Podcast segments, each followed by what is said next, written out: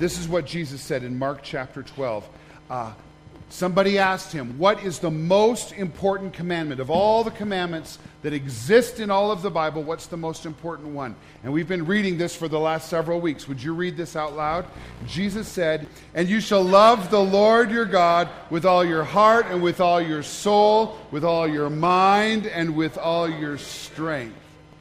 Jesus said that is the most important commandment. Of all of them, this is the most important one. And uh, so, this is why I'm teaching this four week message series that I'm calling Connect Heart, Soul, Mind, and Strength. And we're, we're talking about how to connect with God with all of our being, not just with a song or not just with uh, some emotional response, but with everything that is within us. We're learning how to connect with God. I'm, I'm so passionate about this because I really do believe that worship is the most important thing that we can involve ourselves in as human beings. In fact, there's an ancient catechism that's called the Westminster Confession. It's a curriculum that was used to train people in living the Christian life and following Jesus. And this ancient, ancient catechism says this Man's chief and highest end is to glorify God and to fully enjoy Him forever. And, and so, from the earliest times of, of Christian history, Christians have understood that worshiping God is that central element that makes worth that makes life worth living, that, that fulfills our God given purpose in our lives. But so many people are living for all kinds of different things. And I'm just curious if you think about the people that you rub shoulders with, what would you say people in your sphere of influence are living for? What are people living for around you? Just tell me. Yes, sir. Intellect. Are you a college student? So that's your environment, sure. And lots of people are just massaging their brains, right? Yes. Prayer and intercession. Okay, in your world, that must be a very religious world, very Christian world and people are living for prayer and intercession. Okay, that's a good thing. Money. All right, you are living in a business world. Maybe. okay, but we're aware that lots of people in this world are living for nothing more than money. That's just their whole, their sole focus. Yes, Chris? Recreation because we live in recreation land, right? Yes. Kamiko? Acceptance? Mm-hmm.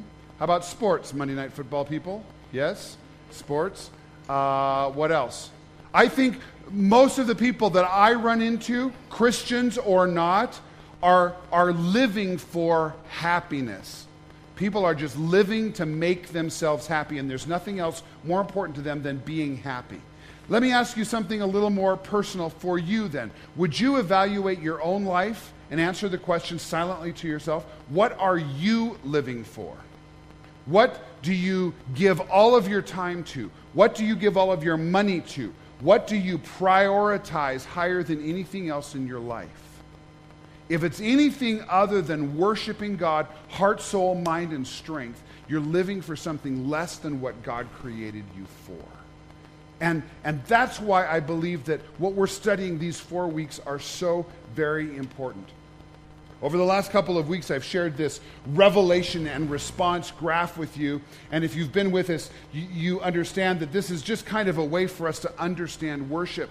That God reveals himself to us, that we respond to God in many different ways, and that intersection of where God's revelation and our response takes place, that's where worship happens. And it's kind of a cycle. It's like a spinning fan that just goes faster and faster and faster. And what I've been saying is once we begin to experience God's revelation and once we begin to respond to Him, it's like that fan starts spinning and worship just sprays out everywhere, all over everybody. That's really what God is looking for is people that are worshiping him like a fan that just goes faster and faster.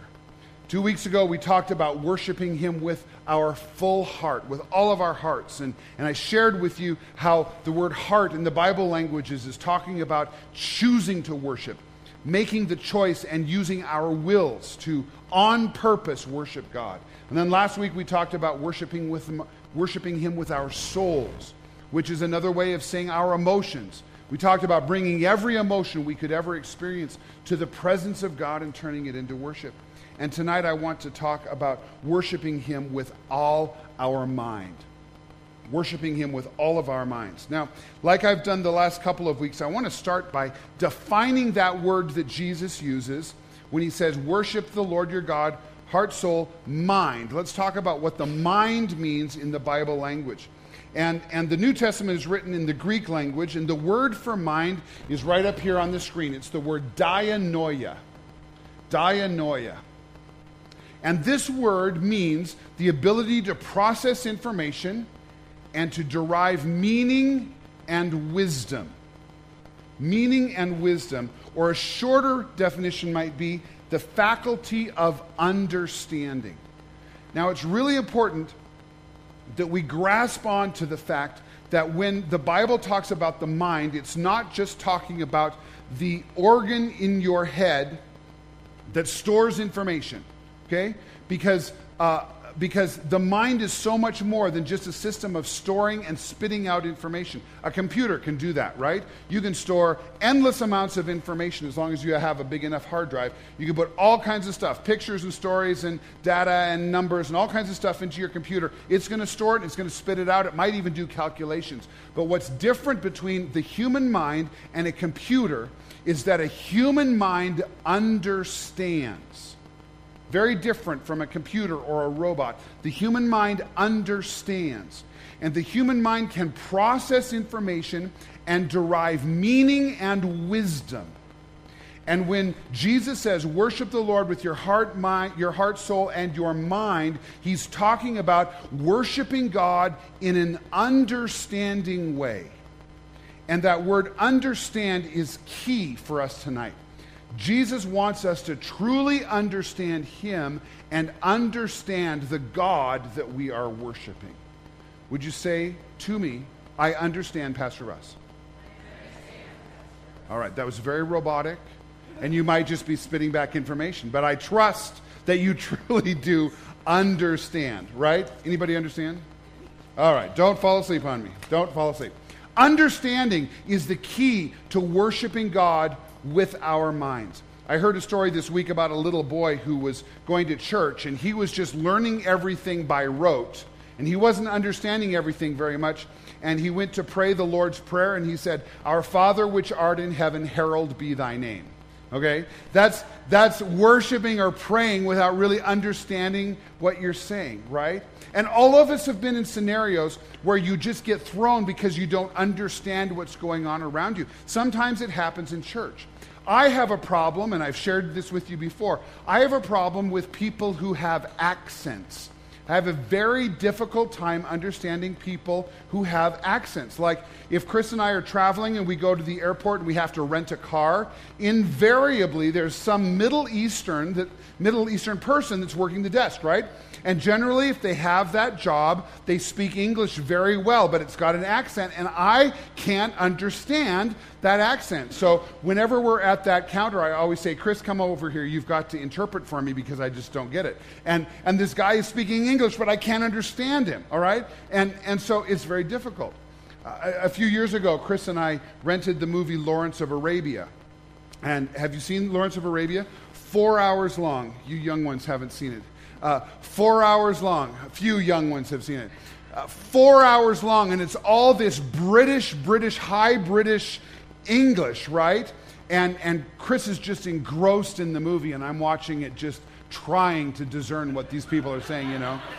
And about two hours into the movie, I finally said to Chris, I put it on pause and I said, okay, you're going to have to recap the story because I'm just lost, you know? And, and it's a movie in the English language, but I can't understand it. I've been to churches like that, all right? Where, where everything is so mysterious and mystical that, that there's no meaning, there's no understanding, and I sit in my pew and just stare and look around, and people are standing up and sitting down, and I don't know where, when to stand. I'm, I'm confused, I don't know the purpose, and, and, and for some people, that's all that Christianity is, is just going through the motions. But Jesus really wants us to be people who worship with our minds to the degree that we understand who and what we're worshiping. Chris and I were in Mexico a few weeks ago visiting her mom and dad, and, and we went to church at their church on Sunday morning, and of course they're worshiping and they're preaching in, in, Spanish. And I don't speak Spanish. I know a few Spanish words, you know, like gracias and taco and enchilada and those kinds of things. And and you know we're singing these worship songs, and not once did they sing enchilada in the worship song, you know. And and so there's not much understanding. I know the word corazon, corazon, with my good rolled R's, corazon, whatever. And um, I know that means heart. So every once in a while they'd be singing about something with heart. And, and I'd see the word corazon on the screen. And is that wrong? I'm still not right. And anyway.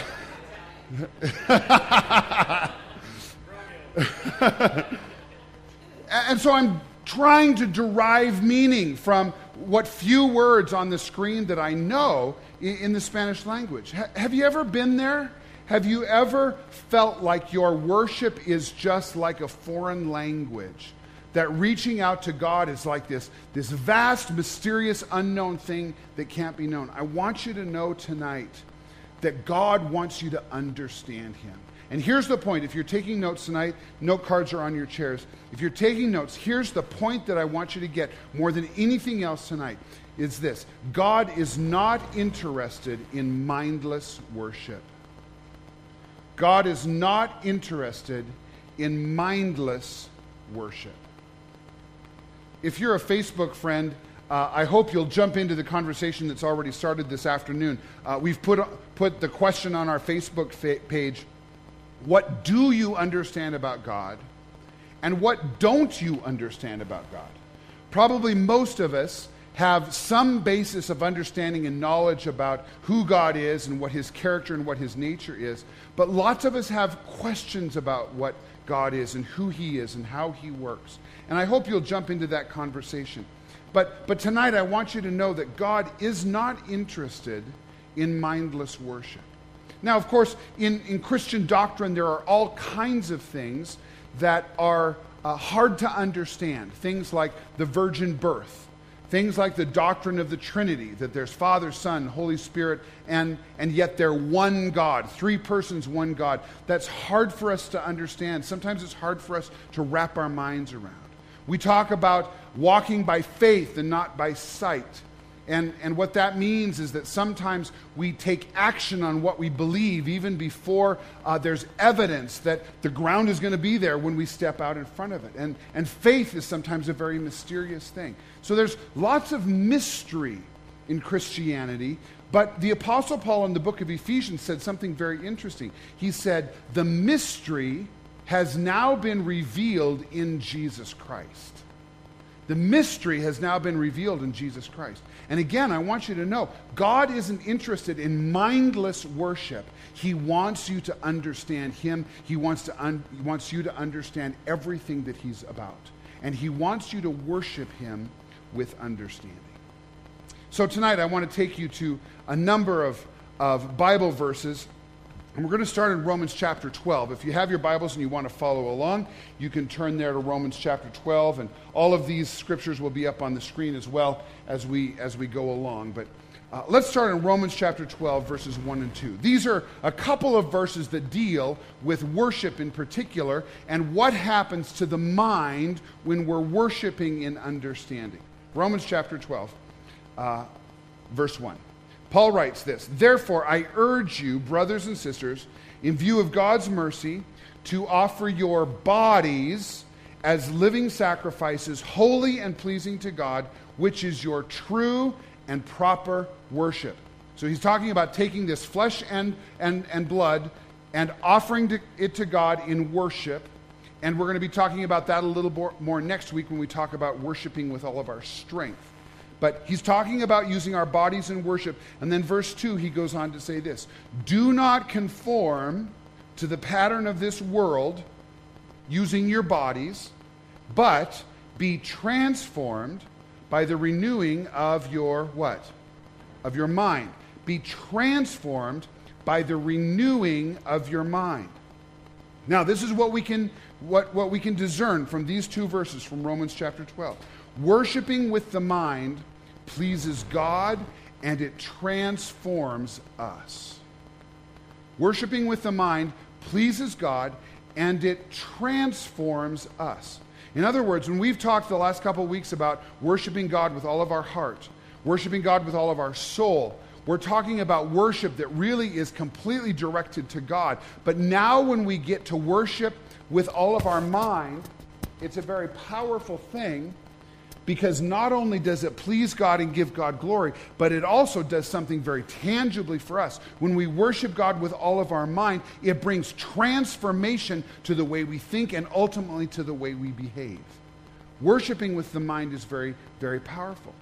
And the way that we worship with our minds is by focusing on the Word of God. A focus on the Word of God is key to understanding how to worship with the mind. Now, this is great because God has given us His Word in two ways, and these are in your notes. Uh, the first way is this God gave us His Word in human language. God gave us His Word in human language. 2 Timothy 3.16 says, All Scripture is inspired by God and is useful to teach us what is true and to make us realize what is wrong in our lives. It corrects us when we're wrong and teaches us to do what is right. And so when we study the Bible, when we study the Word of God in human language, we find that we're transformed because it teaches us what is right, what is wrong, it teaches us what is true, it teaches us what is false. And if we will internalize it, think about it, let it shape us, we find that we are transformed by the power of the Word of God in human language. But just giving us a book was not enough. Here's number two God also gave, his, gave us His Word as a human being. He also gave us His Word as a human being. John chapter 1 says this In the beginning was the Word and the Word was with God, and the Word was God. Now, when you start reading that sentence, you might think what he's saying is that the Bible was in the beginning with God, but then you realize we're talking about something different. He was with God in the beginning. The Word was with God in the beginning. Who's he talking about? Jesus. Through him, all things were made. Without him, nothing was made that has been made. In him was life and that life was the light of all mankind. The light shines in the darkness, and the darkness cannot overcome it. Jesus is the Word of God made human, and Jesus, in addition to this book, Jesus has the power to completely transform us when our worship is centered on Him. And so, if we want to experience this worship that transforms us, we focus on the truth of the Bible and we center our worship on the person of Jesus Christ. And this is worship that really becomes transformational. Now, this is engaging the mind, understanding God, worshiping God with, with our intellect, with our understanding, deriving wisdom, meaning, all of this kind of stuff. So many other world religions are completely dependent on emptying the mind. And this is probably why some Christian people feel also if you're religious, you just empty your mind. Uh, let me give you an example. Uh, when Chris and I were, were newly married, we had the opportunity to travel to Asia, and we spent a week in Singapore and we spent a week in Malaysia, and it was a life transforming trip for us. And our week in Singapore was really cool. We were spending uh, time with some friends of ours who were missionaries over there, and uh, they took us all over Singapore, and we learned uh, that Singapore is a very unique city state in the world because all of the world's major religions are all present in large numbers in Singapore. Roughly 25% of the people in Singapore are Christians. Roughly 25% of the people in Singapore are Buddhists. Another 25% are Hindu, and another 25% approximately are Muslim. It's one of the only places in the world where there is this even distribution of faith in one concentrated area. And so it was a unique opportunity because through the week that we were there, we went and visited all these different religious institutions around Singapore. We attended a giant Christian church, the church that our friends were a part of. Uh, I think they had somewhere in the neighborhood of 20,000 people in their church. And there wasn't a place that could house them all. So they had sites like we do. We have a site in Belgrade and a site in Bozeman. They had sites all over Singapore in the largest auditoriums we could find, they could find.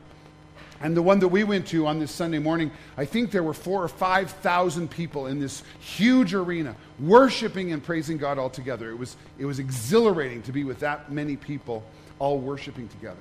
But then as the week went on, we went to different places. We tried to go to a Muslim mosque, and uh, they wouldn't let us in because we weren't Muslim. And that was even before 9 11, but even still, you couldn't get in. But the Buddhists and the Hindus, Hindus were very welcoming, generous people. They wanted us to come in, they wanted us to see them worship, and they were more than happy to answer our questions. And so we spent some time in both Hindu temples and also Buddhist temples. And what I wanted to share with you tonight is one of the experiences that we had in a Buddhist temple. There's, there's lots of different sects of Buddhism, and we, we visited several different Buddhist temples, but one in particular stands out to me. It was a Chinese Buddhist temple, and there were a bunch of Chinese people in this place that were worshiping and, and praying. It was obvious. They were kneeling in front of the giant statue of Buddha, and they had these little cylinders with bamboo sticks in them. And each of the sticks had a little number on them, and they would pray to the Buddha and they would shake these sticks and shake and shake and shake and shake and shake. And, and we just couldn't figure out what was going on. It was kind of chaotic in that temple because it was so different from our manner of worship, where we all come at the same time and there's somebody that leads the singing and we all go get donuts at the same time and we all listen to a teacher at the same time. You know, we're all very structured as Christians, right? The Buddhists, everybody comes just kind of random whenever they want to come, and they're all doing different things. There's a group over here throwing dice, and there's somebody over here shaking these sticks, and somebody's burning incense, and somebody's waving lotus flowers, and, and it's just, just chaos in this place. But the sound of these people shaking the sticks was the dominant sound in this temple. We couldn't understand what in the world they were doing. So we went and asked somebody, Can you explain to us what they're doing?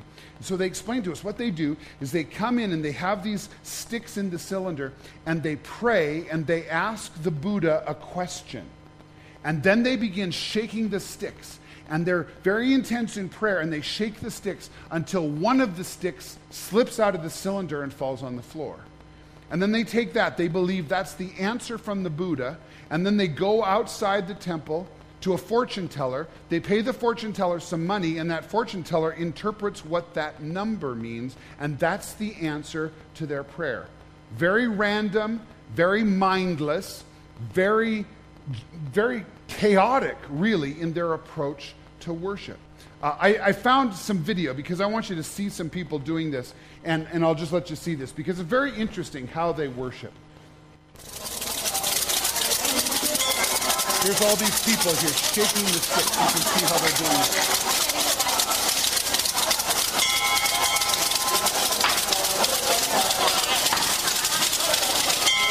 And then you can see many people worshiping in different ways. Here's the incense, and, and the place is filling up with smoke from all the incense. And in this temple, the Buddha is the Buddha is covered by that yellow cloth. I don't know why.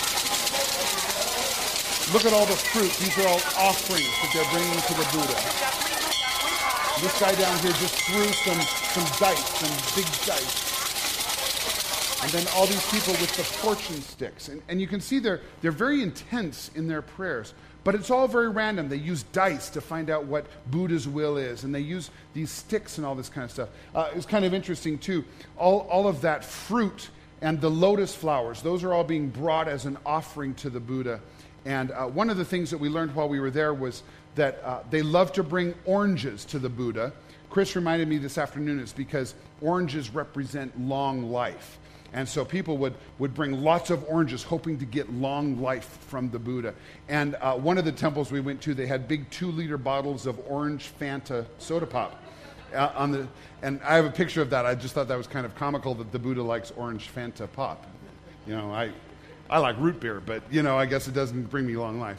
But, but at any rate, it, it just seems kind of mindless, doesn't it? To just depend on a random stick falling out of a cylinder to figure out what Buddha's will is for you. I found another short video, uh, and I wanted you to see this lady. She's, she's praying to the Buddha, and, and look what happens to her stick.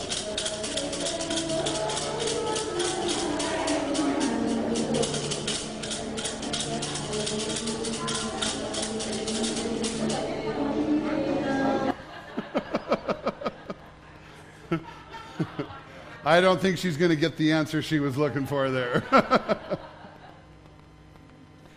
but here's, here's, what, here's what Buddhism believes. To boil this all down, Buddhism teaches their followers that, that everyone is on a path to nirvana. You've probably heard that term. Everybody's on the path to nirvana. And the word nirvana in the English language means extinguishing. And what Buddhism is seeking to do is to extinguish your mind. The ultimate goal in Buddhism is that your mind will just be completely extinguished, come to nothingness. And in general, Buddhism is, is uh, very preoccupied with emptying the mind, whereas Christianity has the goal of filling the mind. God is not interested in mindless worship. He's very interested in worshiping uh, with understanding, with wisdom, with knowledge of who He is. I want to ask Amy to come and share uh, some of her experiences with us tonight. Um, many of you know Amy. Give Amy a good whoop whoop.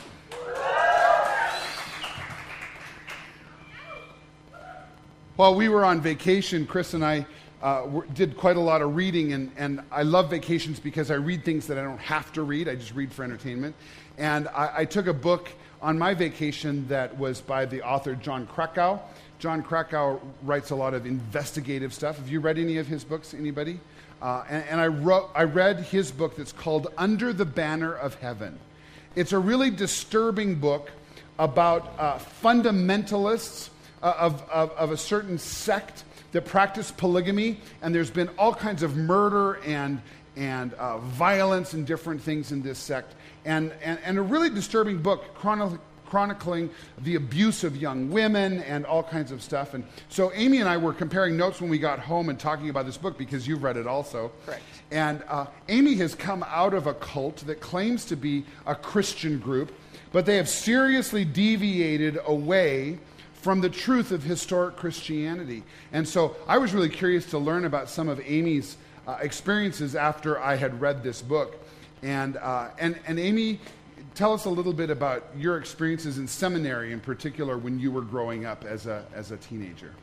Um, my, the first experience that I remember um, was I was in middle school and um, there was a young man in, in class with me and he they were teaching about something and he had a bunch of questions and so he was asking questions of the teacher. And the teacher promptly you know indicated to him that he was not to ask any questions. There were to be no questions asked and if he continued he would be asked to leave and you know would be turned over to the church leadership. And so i remember going home um, and speaking with my grandfather and i was like you know i don't understand either and i don't understand why we can't ask them questions and and my grandfather, I'll never forget, he said to me, It's not for you to ask questions, it's not for you to understand, it's just for you to do. Just, just obey. It's not for you to ask questions, it's not for you to understand, it's just for you to do. Yes. Okay? Yes. So, and how um, did that go over with you? Well, I'm a little bit of a rebel. Um, so, a little bit? Yeah. so it didn't go over well, and I, I really struggled through my early teens. Um, just with being compliant and um, just taking things at face value.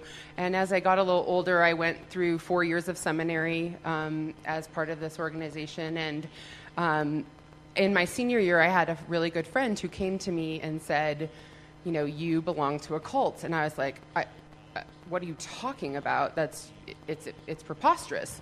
And so we began. He was a very good friend, and we began to di- dialogue about why he was saying that and and what that meant. And so I began to have a lot of questions, um, even more than I'd had before, and it was really very difficult time for me. It was very, it was frowned upon heavily, and I was told multiple times, you know, you, you do not get to ask these questions. What kinds of just, questions were you asking? Um, for example, one of the things that they taught was they didn't really teach the virgin birth. Mm-hmm. Um, and I was like, I don't understand. It's like right here in the Bible. And, and their doctrine was contrary to that. And so they could never tell me. It was just like, that's just, we believe something else, and that's, this is the truth, and the Bible just, it isn't translated correctly.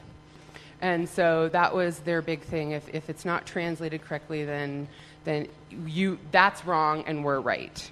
Um, Another thing they taught was polygamy marriage, and while they don't practice it, um, they do believe that it will be practiced in the afterlife. And my friend would point out scriptures to me, and, and I'm like, well, w- wait a minute. Like, it, it says pretty clearly that we're not going to be married or marry, and I don't, I don't understand what that has to do with heaven. And so, just questions like that, where it was just like, you will not question this, and if you continue to question it, you will come under discipline. And that discipline involved anything from not being allowed to take the sacrament, which is their form of communion, um, not being allowed to be involved in activities, not being allowed to do certain rites within the church, which you are mandated to do in order to be a member in good standing. Um, and so they really suppressed any kind of seeking for truth or seeking for understanding. What do you think the motivation for refusing to answer questions was? Um, they just want you to comply. They they want you to just be what they want you to be. They don't want you to, you know, if you read the Bible, you're only allowed to read it, um, and if you interpreted it yourself, you know, there was just no there was no room for the Holy Spirit to to bring meaning to you. And I think really the meaning, the purpose behind it was control. They wanted to have control um, and wanted you to just fall in line. This is so contrary to the life of Jesus, who wants us more than anything else to understand who God is and to worship Him with all of our mind. Amy, thank you. Thank you so much. Give it up for Amy, would you?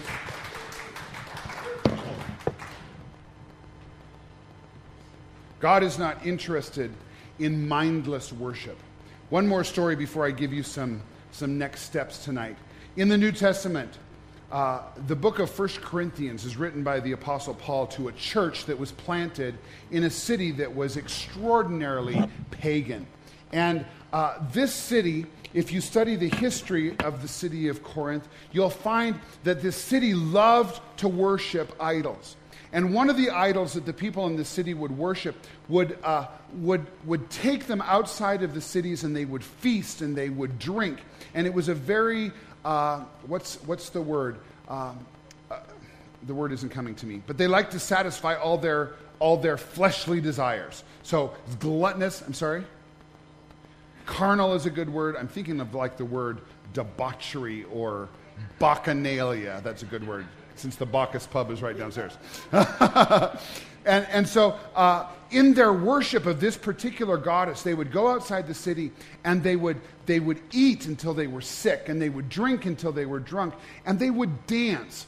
And the historical record describes the dancing and this worship of, the, of, this false god. They would spin and they would dance and they'd get just completely wasted on alcohol. And I don't know if they were using any other kind of mind controlling substances, but they would work themselves up into a frenzy and they would fall into trances.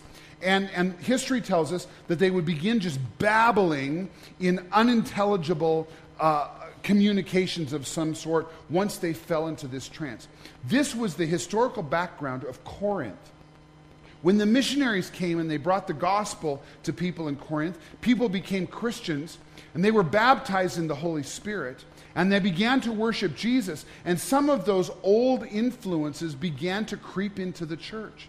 In 1 Corinthians chapter 12, we read Paul correcting them because they would come to church and they would celebrate the Lord's Supper, which is like our communion, but there would be quite a feast prepared for all the Christians to share. Some of them would come early and eat all the food and get drunk on the wine because that is what they equated worship as.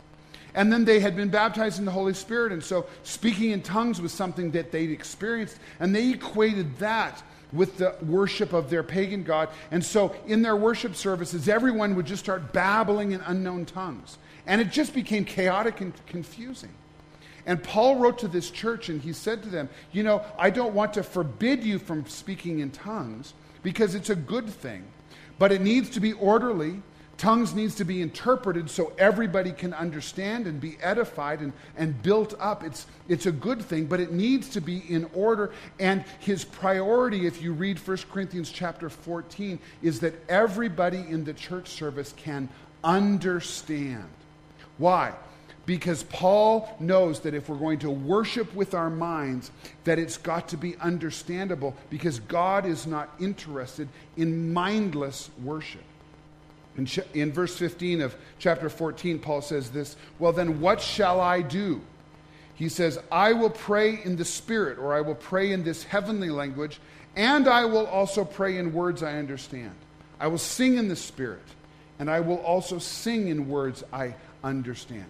He's saying that not only uh, ecstatic kinds of experiences are valuable in our worship, but more importantly, it's, it's, it's valuable that we understand what is happening, who God is, and how we are interacting with Him. So, with all of this being said, what do we do with all of this? Romans 12, 2 says, Be transformed by the renewing of your mind. And I, I want to give you two next steps. And on your cards, I left you a little bit of space there if you want to jot down some extra notes other than what's up on the screen. Uh, but there's two ways that I want to suggest that you renew your mind. The first one is this renew your mind by understanding the Bible. Renew your mind by understanding the Bible. Now, lots of people, in my experience as a pastor, lots of people pick up their Bibles and they try to read it and they can't understand it. All right? I want to encourage you tonight to begin working hard at understanding what this book says. And the first step in doing that is to read out of a translation that you can understand. Uh, lots of people love the King James Bible, and there's absolutely nothing wrong with the King James Bible, but it was written, it was translated from the original languages 500 years ago. It uses Shakespearean English, and it's very difficult to understand. I talked with Victoria this week, and, and she shared with me that she loves to read the King James Bible. And good on you, Vic. I'm, you're smarter than me. Nothing wrong with that. But if you can't understand Shakespearean English, then pick up a Bible that is a more modern translation that's easier to understand. I recommend the New International Version, the NIV, great translation. Uh, probably the easiest to understand is the New Living Translation. That's one that I use quite often, NLT. And then another one that I think is excellent is the English Standard Version, or ESV. The English Standard Version is probably the most difficult modern translation because it's a word for word translation. It's very accurate and precise, but maybe not as easy to understand, but I use that a lot. There's great online resources. And if you haven't yet started using Bible study resources online, I strongly encourage you to use them. YouVersion.com, that's Y O U version.com, has all kinds of uh, Bible versions. You can search for stuff. If you don't know where a verse is in the Bible, you can search for keywords. It's a great resource. I use it all the time. Uh, YouVersion also has uh, Bible study guides. It gives you devotional reading guides. Chris and I use it on my Blackberry. And when we go to bed at night, uh, most nights we will read together a portion of the Bible based upon our Bible study guides on youversion.com. Great resource. Bible Gateway is another great one that lots of people use. I just discovered, Shoni introduced it to me, uh, blueletterbible.org. Blueletterbible.org. This is a great resource if you want to do serious Bible study because it's got Bible dictionaries and concordances and lexicons. You just click on a word, it gives you the original language meaning. It links to all kinds of stuff for serious, in depth Bible study. It's a great way to get to know your Bible. So I, I want to encourage you to use some of those resources and read a translation you can understand. But listen, I also understand that our culture is changing. And because we are such a media saturated culture, lots of people don't like to read. I talk to people all the time and I say, Have, I, have you read this book? And they say, Pastor Russ, I don't read.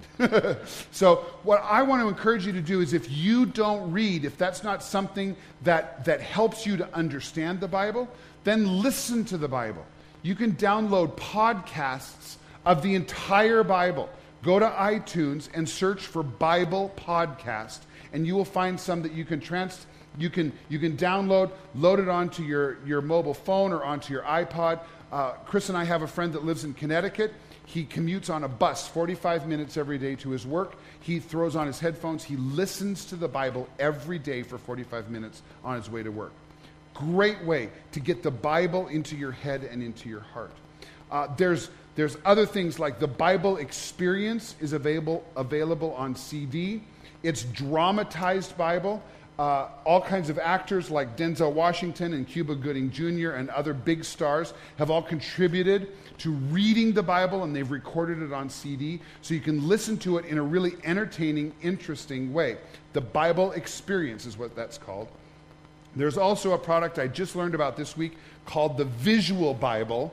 There's only a couple of Gospels and I think the book of Acts, but it's Video Bible. Uh, and it goes verse by verse through the Bible. It reads the, the exact NIV translation, and it's all acted out in video. So these are all ways that you can get the Word of God into your mind, into your spirit, and let it transform you. Start by letting the Word of God become understandable to you. Here's number two you can renew your mind, secondly, by understanding Jesus. Understanding Jesus. I want to encourage you to read the Gospels. Uh, again, um, not to overglorify Victoria, but uh, it was just a really significant conversation we had on Friday. She shared with me that she just felt like she needed to read through the Gospels. And so she's been walking through the Gospel of Matthew. And there's no better way to get to know Jesus than to read his biographies, right? Matthew, Mark, Luke, and John are the biographies of Jesus. And on Friday, Vic shared with me that she had walked slowly through the book of Matthew, but she felt like she needed to get a good overview, so she read the whole book of Matthew in one sitting. What a smart thing to do. What a great way to understand Jesus. Read the Gospels, meditate on the Gospels, let the Scripture sink down deep in you, study them. And then the other way that you can really uh, renew your mind through understanding Jesus is to spend time praying. I absolutely believe that when we pray, Jesus doesn't just hear us, but he becomes present with us and he answers us. He meets us where we are. Remember that verse that I read from Zephaniah uh, just at the end of the worship service? God says, I am here with you. One of Jesus' names was Emmanuel, which means God is with us. And when we spend time in prayer, we are getting to understand, getting to know Jesus. We're worshiping with our minds. So, all of these things are ways that we can renew our minds. We can worship the Lord, heart, soul, and mind. Next week, we're going to talk about worshiping the Lord with all of our strength. And we'll wrap up this series just before Thanksgiving. Everybody got Thanksgiving plans? All right, one person. All right, well, I don't know what the rest of you are going to do. Let's worship together. The band's coming. Uh, would you put your things aside? I love this song that John's going to lead us in uh, tonight. It just leads us to Jesus, and, and I hope that you will sing it from the depths of your heart. Let's stand together.